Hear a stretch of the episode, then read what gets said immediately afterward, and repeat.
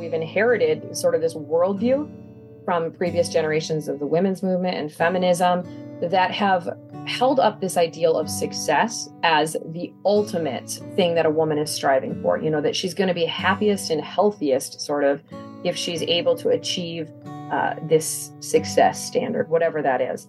And we've seen the body as a barrier to that success. Dear Jane, the life giving podcast.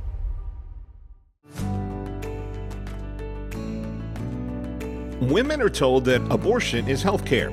They're told by some medical professionals that their natural maternal inclinations are wrong.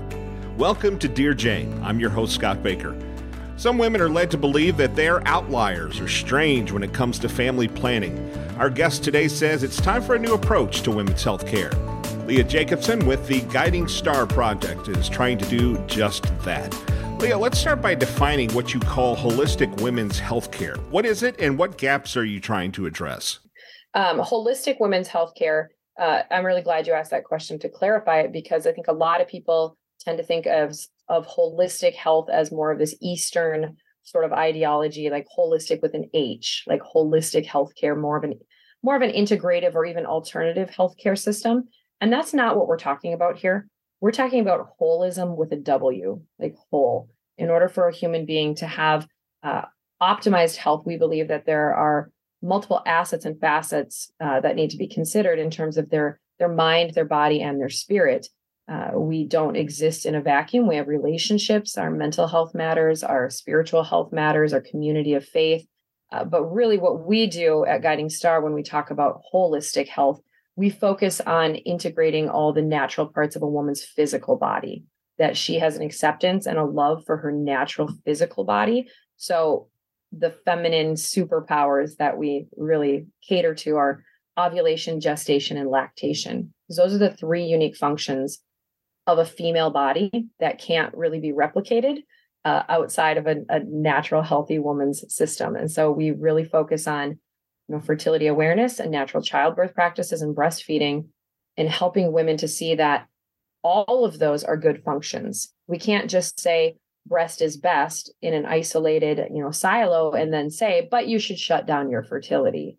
No, like either my fertility is also good and my childbearing ability is also good uh, right alongside my breastfeeding. And there's been a real, um, almost a, a, a kind of a, a very inconsistent view from a lot of modern healthcare providers on these functions of a female body that we think one is good and healthy, but the others is totally fine to shut down or suppress.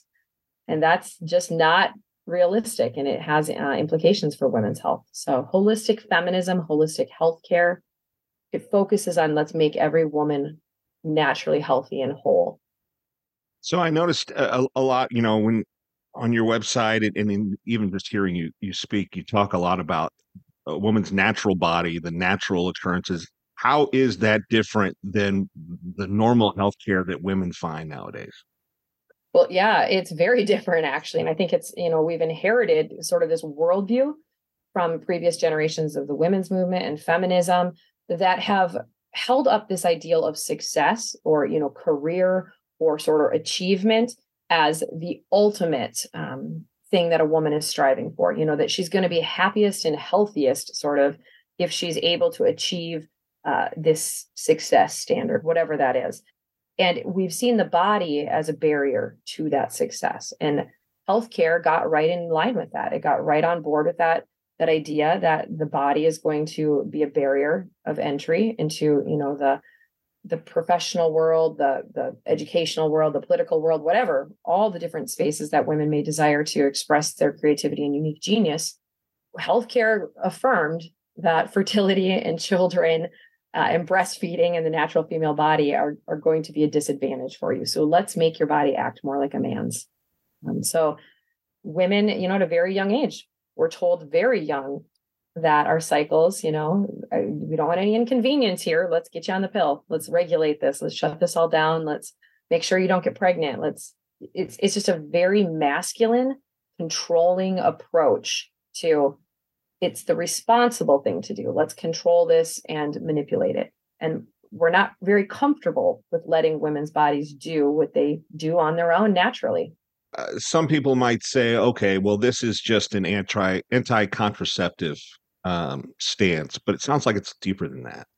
Oh, I think it's much deeper than that. I think the first place that most women really encounter this sort of worldview maybe is the issue of contraception. That might be the first time you really deal with a doctor or a healthcare provider or someone telling you that your body is not right.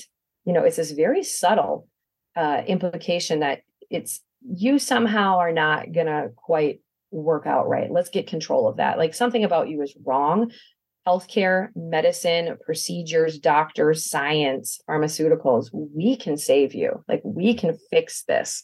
But it absolutely bleeds over into the childbirth movement, birth choice. I mean, we see extremely high rates of C-sections and, you know, childbirth interventions that are not good for us. When we look at our birth, uh, you know, in our country, when we look at the rates of problems, we're much higher than most of the developed world um, with these issues. And so, and then it again, it goes right into the very next feminine function of breastfeeding. We see a lot of breastfeeding failure in our country, which for a developed first world nation, like this should not be happening, you know, but it is because this worldview permeates that somehow our bodies are wrong, somehow we're the problem, and we need to fix it. So what is the genesis of the breastfeeding issue and the problem that we have here in the country? Well, breastfeeding is a fascinating one, and um, you know, I actually have my my degree, my master's degree in women's health and wellness, with a specialty in lactation. So I'm a board certified lactation consultant. So that's what I do in my spare time. Is you know, I work with new breastfeeding moms. This is the one kind of feminine ability when we talk about ovulation, gestation, and lactation.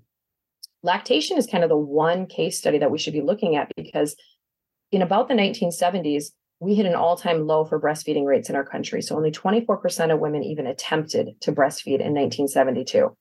That's the height of the second wave of the feminist movement. That's, you know, right about the time that we're legalizing abortion on demand across our country. There was an incredible disconnect that women had with their bodies, their natural functions in their bodies. You can see that you know abortion on demand becoming and contraception becoming the norm and breastfeeding being something you don't want to do like there was just women at war with their bodies at that point.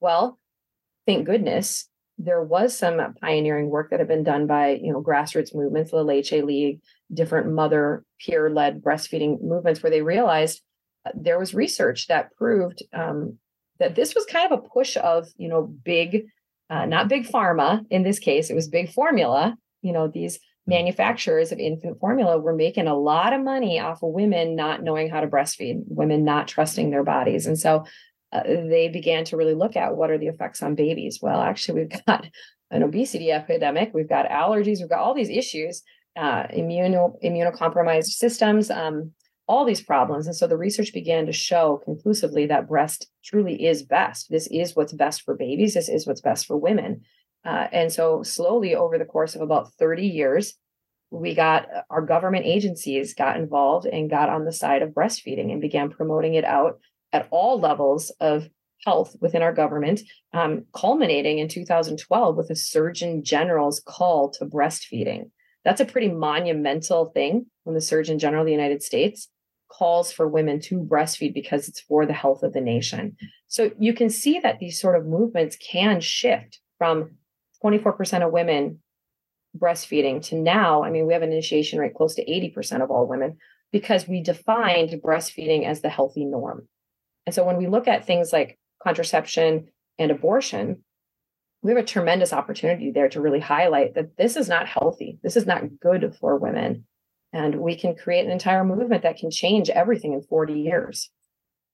Let's talk about that, uh, specifically abortion. Uh, you know, a lot of the messaging now from the other side is abortion is healthcare, right?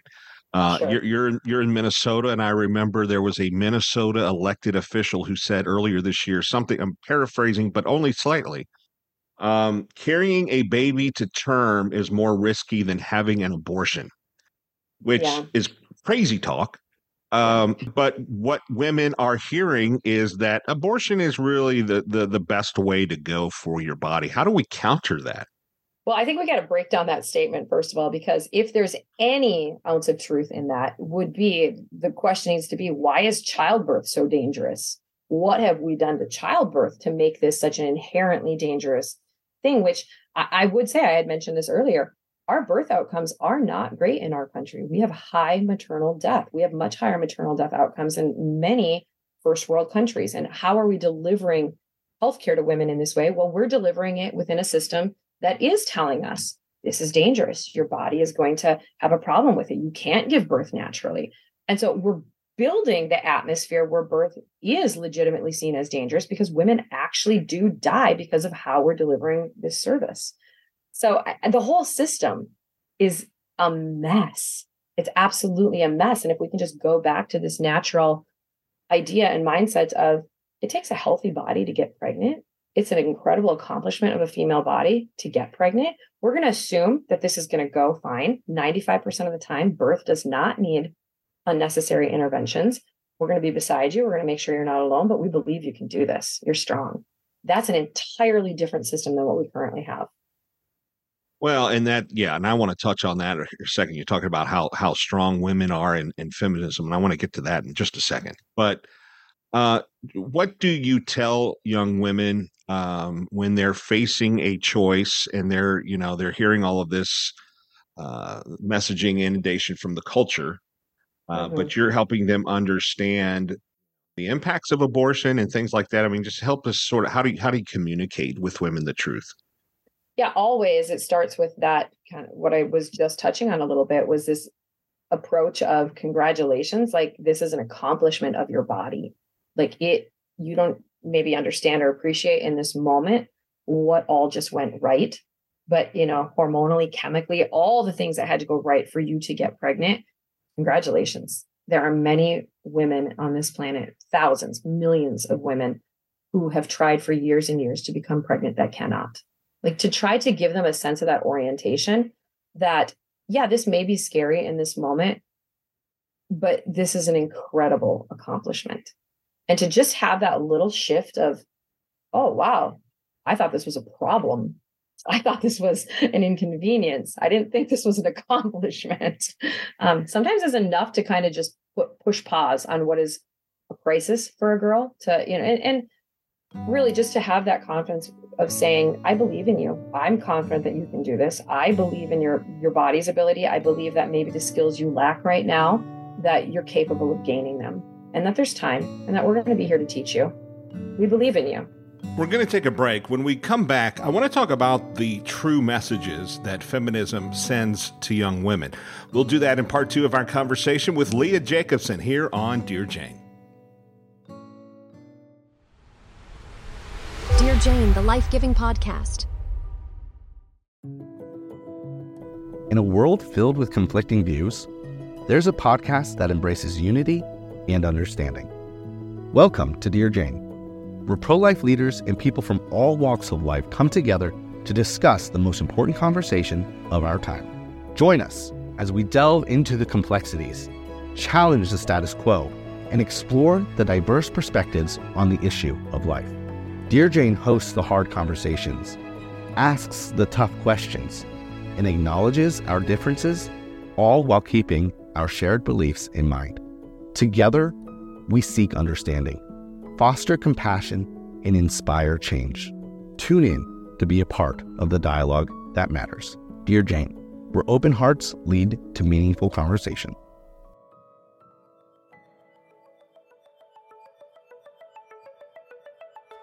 On this edition of People You Should Know, we introduce you to Sylvia Blakely, founder of Arise Daughter Ministry.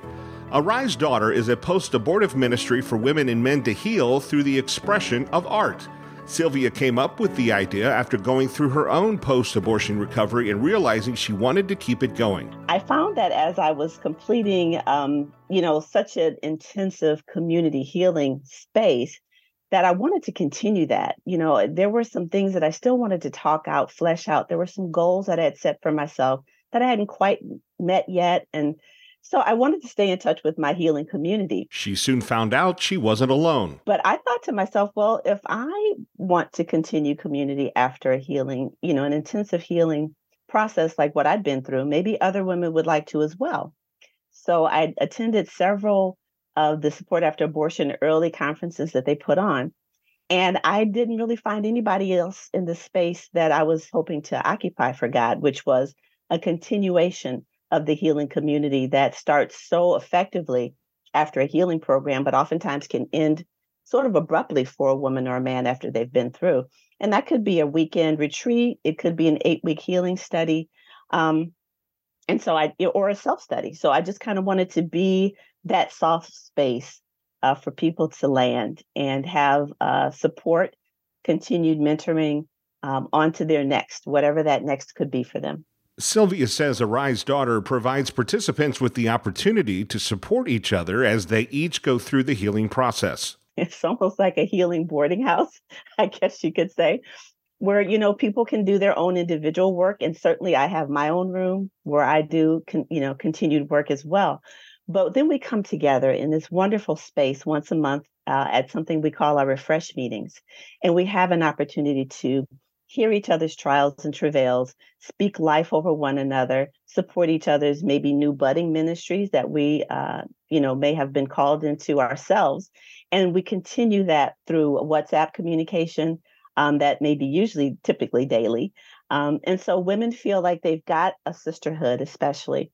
It became clear to Sylvia that expressive arts could be a possible outlet for people. I just really love any of the uh, expressive arts. So you know, uh, po- poetry, um, theater, any of that kind of thing. So I had an opportunity through um, an art facilitation course to kind of combine all of those things and get certified to do that. And so now two of my team members are also certified to use the arts to help people work through their trauma. And that can be episodic or it could be durational. In other words, it could be a uh, you know one-time thing or it could be something that people work on over time. But again, we have artists meetings once a month and we get a chance to share what it is God has placed on our heart to express. If you'd like to learn more, you can visit ariseartists.com.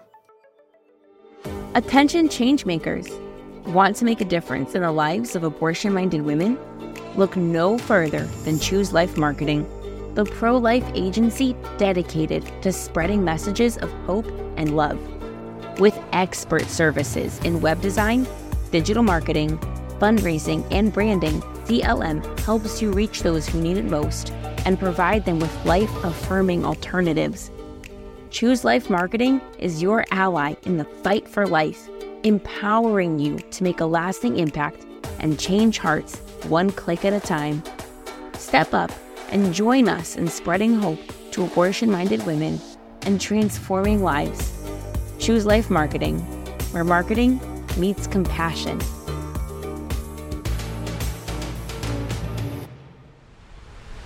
Dear Jane, the life giving podcast.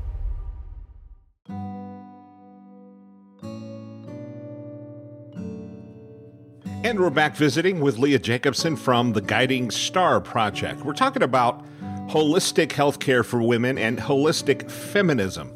Leah, when we hear from quote unquote renowned feminists today, it seems the message is so limiting. Well, you can't do this if you have a baby. You, you can't have a child in a career. You can't be pregnant and a good employee, on and on and on.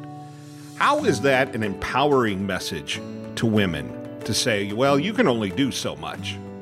Well, first of all, you have to know and recognize that the abortion industry and much of women's healthcare, much of what women receive through the vehicle of healthcare is based on a deep shame. There is so much shame that we believe is just inherent to every woman, like with how she deals with her body. Like we assume that women are going to be ashamed and embarrassed of, of their body and how it works, and that it's the whole system is just built upon a worldview that women want to be rescued from their bodies.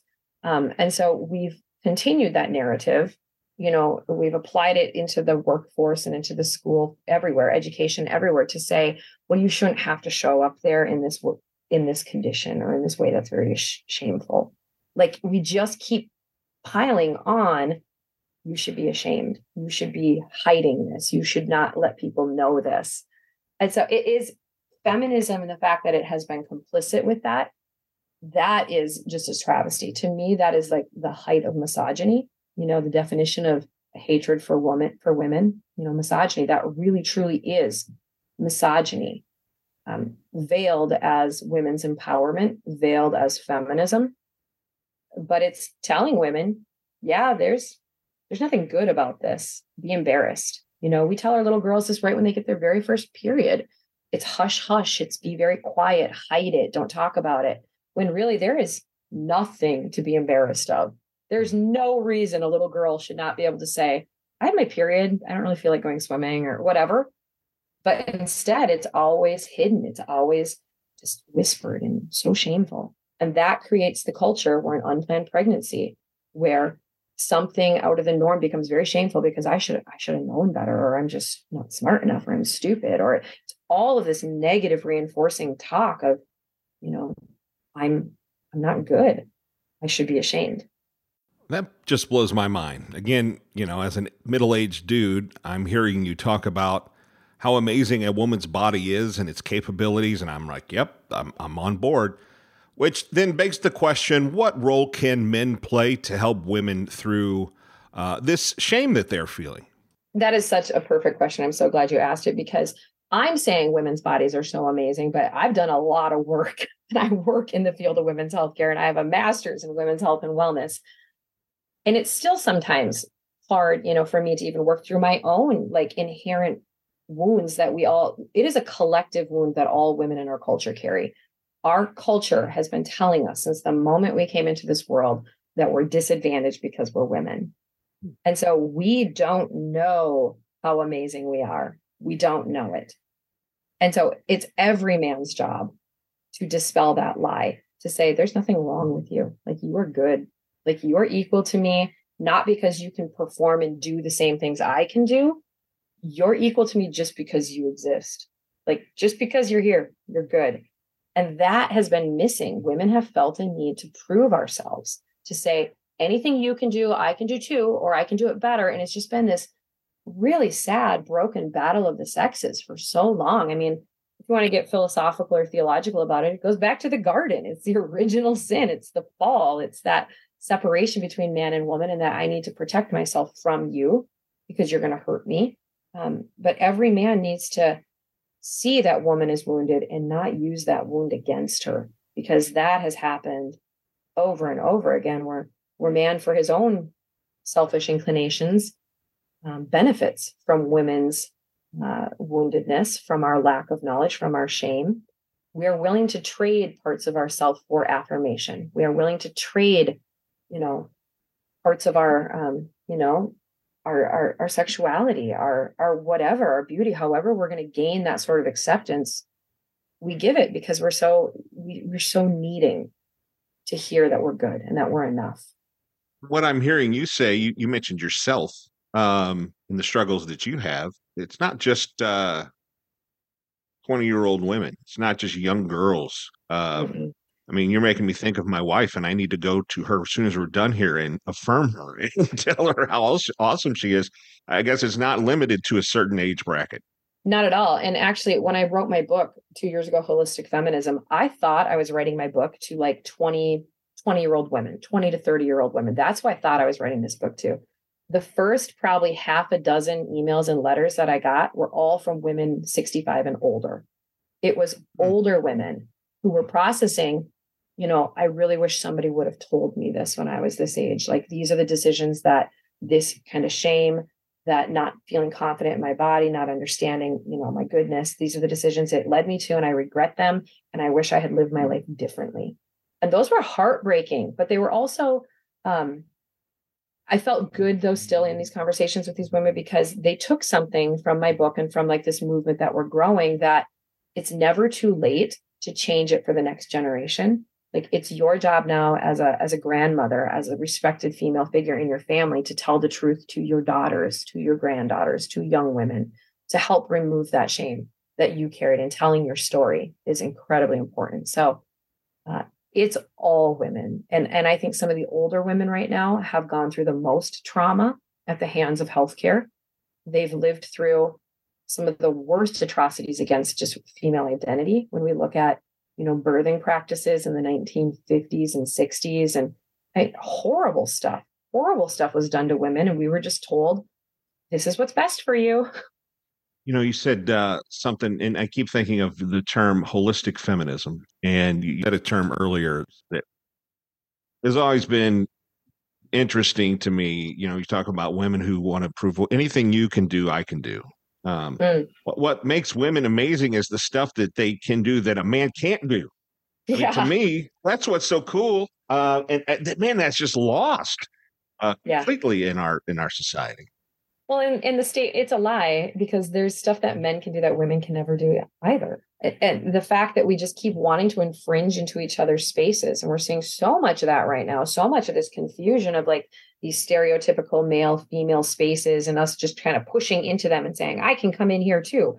Even as, you know, obvious as physical bathrooms and locker rooms. I mean, we're even dealing with that right now of like your spaces are not unique to you, but really there are things that female bodies can do that male bodies can do that the other cannot. And there is nothing to diminish the importance and the beauty of the other. But we've had that sort of competition and mindset of your accomplishment diminishes mine. And that is just a, a really terrible legacy to hand on to our children when we're giving our daughters girl power veiled as you can do anything a boy can do that's just horrible instead of girl power here's what makes you unique from boys and here's what they can't do that you can right. yeah. yeah.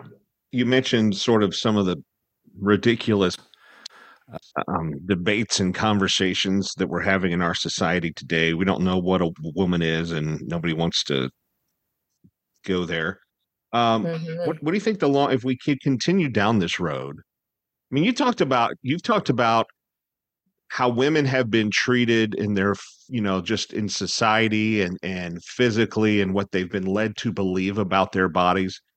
Well what if happens if we continue to go down this road now uh, uh, that that we're on? I mean what do you foresee the challenges being 20 years from now for women I mean, I think we're kind of hitting a point of mass chaos is beginning. we're beginning to see just the actual like ramifications of this worldview in, in daily life. I mean, our laws are being challenged, our stereotypes are being challenged, just our comfort, or all these different things that have kept our society kind of in order have been very much challenged in the last five to 10 years. Another 20 years of this, and we're going to have to create a new system of laws to hold this kind of new worldview in place. Um, and, and that's not a good thing when we think about that. To, to hold something very unnatural in place is going to require a lot of effort and a lot of policing. It's going to require a lot of oversight and enforcement to keep unnatural um, ideas as the norm. Yeah.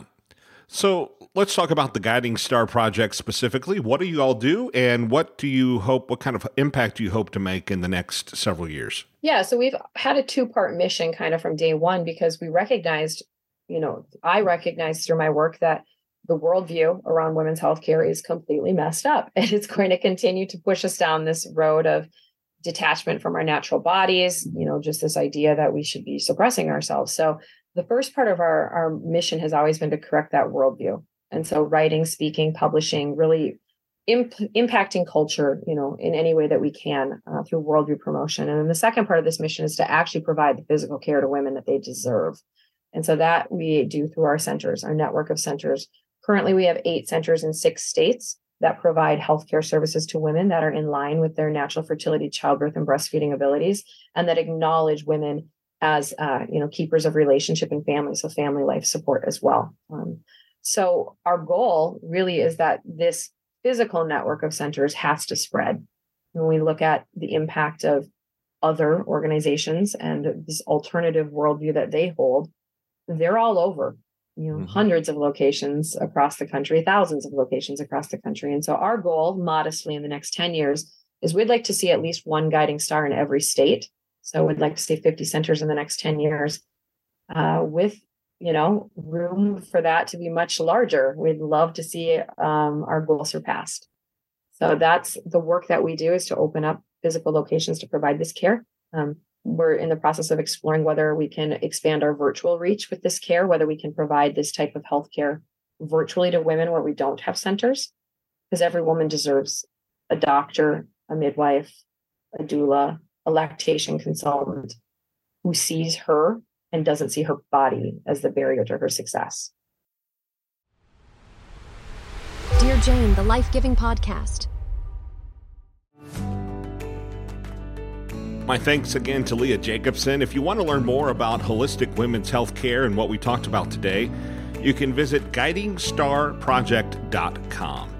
Be sure to join us next time when we visit with one of the most influential and controversial leaders in the pro life movement, Father Frank Pavone. Dear Jane is a production of the Choose Life Coalition. Don't forget to subscribe so you can know when new episodes are available. Our producer is Kate Yule, Our editor is Jacob McCormick. I'm Scott Baker. Thank you for listening to Dear Jane.